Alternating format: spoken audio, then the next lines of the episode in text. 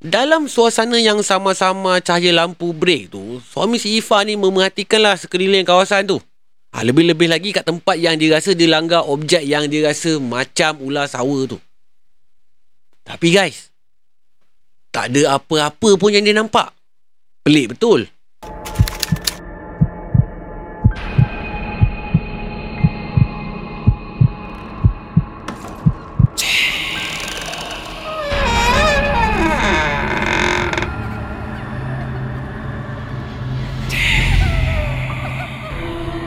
اللهم صل على سيدنا محمد وآله وصحبه وسلم Bismillahirrahmanirrahim. Allahumma salli ala Sayyidina Muhammad. Assalamualaikum warahmatullahi wabarakatuh. Salam sejahtera, salam satu Malaysia dan salam satu Nusantara. Welcome back guys to Malam Mistik. Alhamdulillah sekali lagi hari ini dapat bersama korang dalam Malam Mistik. Kat channel Anas Rahmat. Apa khabar korang semua? Aku harap korang sihat-sihat je. Ha, mana-mana kawan yang tak sihat tu Aku doakan semoga korang ni semua cepat sembuh InsyaAllah guys Aku tahu kebelakangan ni memang banyak kes demam dengan tiba-tiba ni ha, Mungkin antara faktor penyebabnya ha, Mungkin adalah cuaca lah kot Agaknya lah mungkin lah kan ha, So aku harap mana-mana kawan-kawan yang tak sihat tu Cepat-cepatlah sembuh InsyaAllah Aku doakan insyaAllah Okay guys Malam ni aku nak cerita satu kisah ni Yang berlaku kat sebuah jalan yang terletak dekat negeri Kedah. Ada orang Kedah ke kat sini? Ha, kalau ada tu, ha, cuba komen say hi sikit kat dalam komen tu guys. Aku nak tahu kalau adanya orang Kedah ha, kat dalam channel aku ni. Okay guys. Cerita ni aku petik daripada sebuah blog. Ha, aku dah pun letakkan linknya dekat ruangan description ni guys. Ha, bagi korang yang minat membaca tu, ha, korang boleh teruskan je amalan dan niat baik korang tu untuk terus membaca. Tinggal tekan je link tu. Tapi kalau korang malas nak baca ataupun korang nak kerja yang lebih mudah, kau boleh dengar je cerita aku ni sampai habis. Ha, outputnya sama je guys. Simple. Aku harap korang boleh layan cerita aku ni sampai habis lah kan. Okay? Sebelum aku nak start cerita malam ni, ha, seperti biasa, yang mana belum subscribe channel Anas Rahmat ni, ha, bantu aku sikit guys, tekan button subscribe tu. Ha, tekanlah sekali butang loceng kalau korang nak menerima notifikasi daripada channel Anas Rahmat ni. Ha, yang baru jumpa channel aku ni, aku ucapkan selamat datang kat korang. Dan aku harap korang enjoy konten-konten aku ni. Ha, dan yang dah pun subscribe dan selalu support channel aku ni, aku ucapkan ribuan terima kasih kat korang guys. You are awesome. So, tak perlu sembang banyak-banyak. So, let's roll on Malam Mistik. Let's go.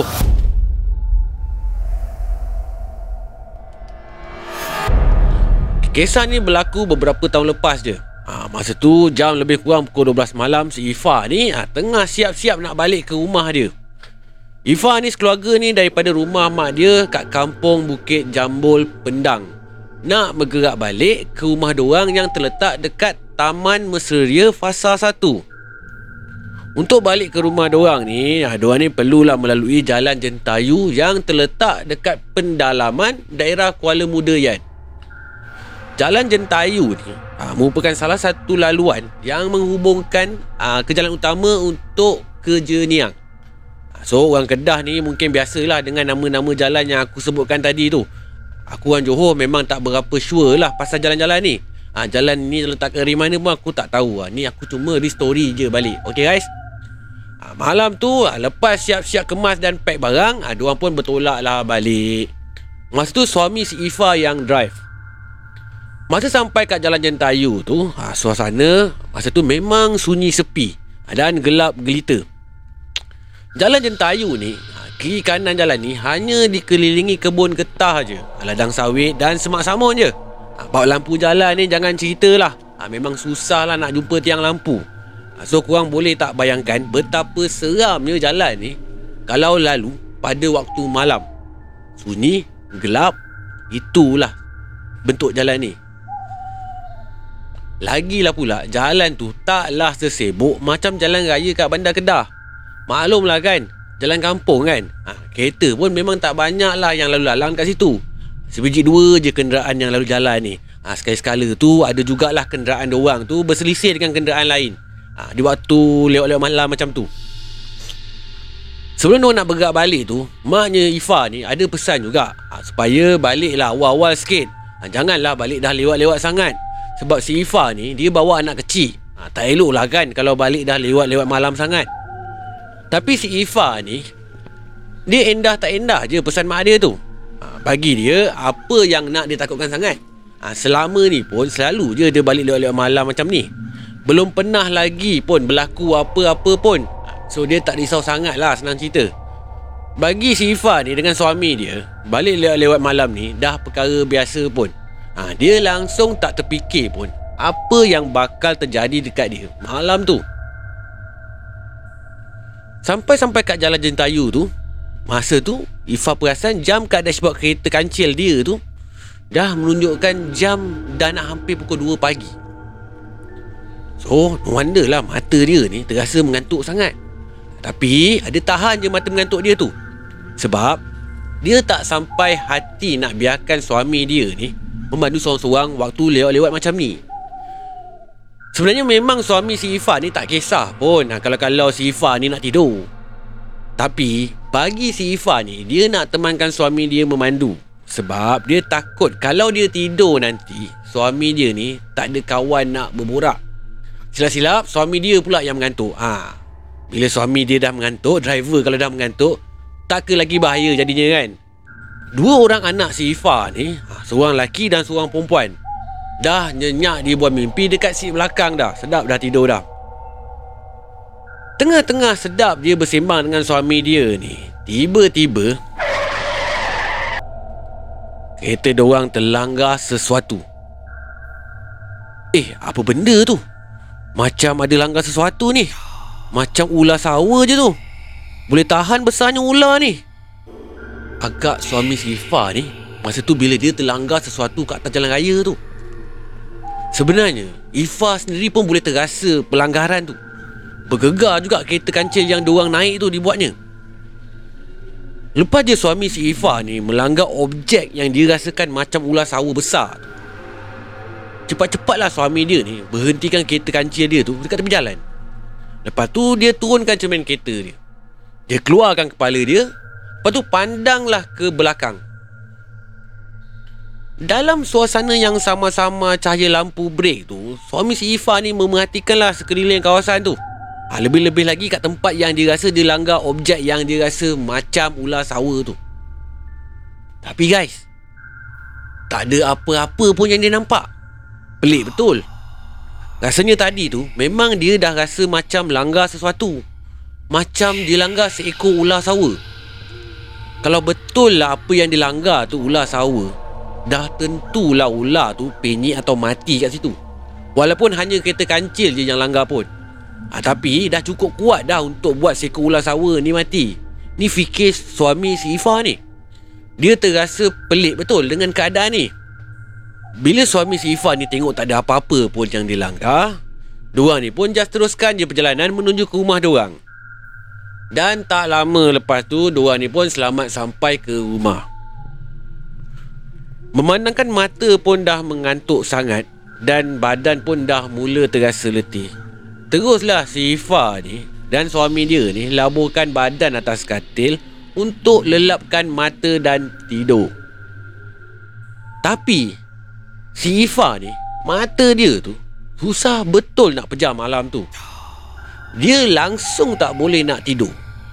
Mungkin sebab anak bongsu dia tu Yang berumur 3 tahun tu asyik merengek je. Hinggalah si Ifa ni terpaksa mendodoikan budak ni Untuk tidurkan dia Dalam keadaan si Ifa ni yang menahan mengantuk tu Tiba-tiba mata si Ifa ni terpandang ke arah tingkap dan dengan tiba-tiba jugalah mata dia ni jadi terpaku guys. Dia jadi macam antara percaya dengan tidak je bila dia nampak satu kelibat lembaga hitam betul-betul melintasi tingkap rumah dia tu. Bergerak ke kiri kanan mundar mandir macam seorang pencuri yang tengah mencari ruang untuk nak menyelusup masuk ke dalam rumah dia. Sifa ni masa tu Just diamkan diri dia je Dan terus je memerhati Tapi Tak lama lepas tu Lebih kurang seminit je kemudian Sekali lagi si Ifah ni terkejut. Kali ni umpama macam mimpi ngeri buat si Ifah ni. Jelas kat mata dia. Selai kain kapan berwarna putih ni melayang-layang menyusup melalui bawah pintu. Berpintal-pintal macam tali yang panjang menejah masuk ke dalam rumah dia. Lepas tu terus belit tengkuk anak sulung dia yang berusia 6 tahun ni. Yang tidur dekat bawah tak jauh pun dengan dia. Waktu ni Seluruh badan si Ifa ni Menggeletar. Bulu roma tu saya cakap lah guys. Memang dah memang-remang Terpacak-pacak dah. Ifa panik masa tu. Dalam masa yang sama Badan dia ni terasa macam kaku je. Ada tu dah tak mampu buat apa-apa dah. Keras. Tapi dia kuatkan semangat dia. Dia beranikan diri. Kalau tak Sesuatu yang lagi buruk Mungkin akan berlaku Kalau dia tak berani Si Ifa ni Dia jadi bertambah panik Bila dia tengok Muka anak sulung dia tu Dah makin pucat dah. Seolah-olah dah macam tak ada darah dah. Dah tak ada darah dah yang mengalir dah. Mungkin disebabkan kain kapan tu Yang betul-betul menjerut leher anaknya tu.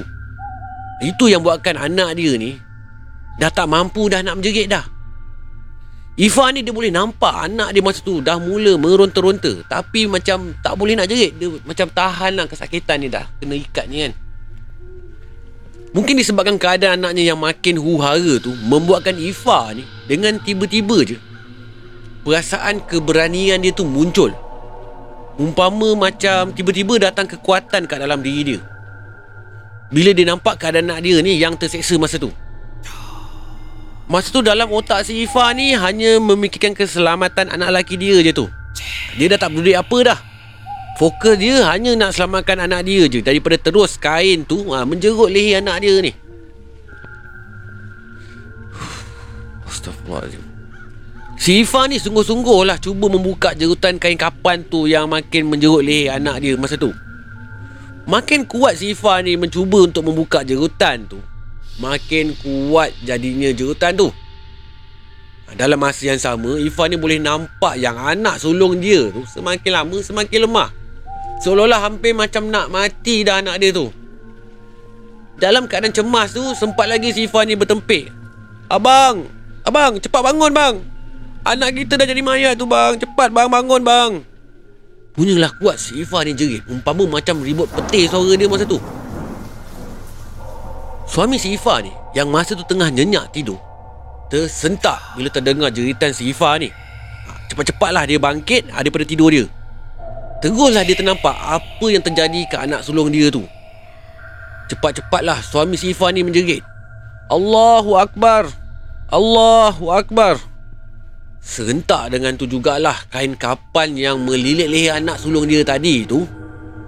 Terungkai Lepas tu melayang laju keluar melalui bawah pintu Seperti mana yang waktu dia masuk tadi tu. Syifa ni masa ni Menggeletar sambil memangku anak bongsu dia masa tu. Mulut suami Syifa ni pula tak berhenti-henti membaca ayat Al-Quran. Ha, Sambil tangannya mengusap-ngusap kepala anak sulung dia tu.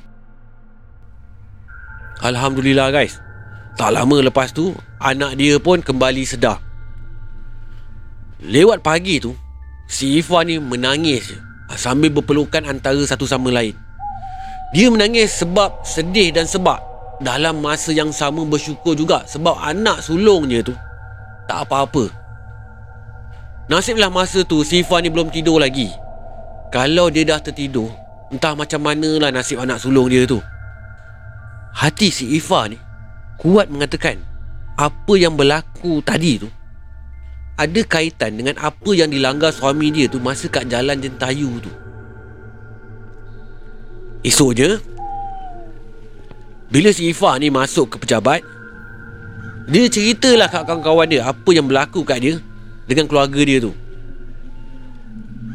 Ada kawan sekerja dengan Ifah ni cakap, memang dah ramai pengguna jalan raya yang lain pernah disakat kat jalan tu. Ha, tapi ada juga kawan si Ifa ni yang tak percaya dengan apa yang dia cerita tu pun. Dia cakap yang Ifa ni mengarut je. Dia dah banyak kali dah lalu jalan tu malam-malam.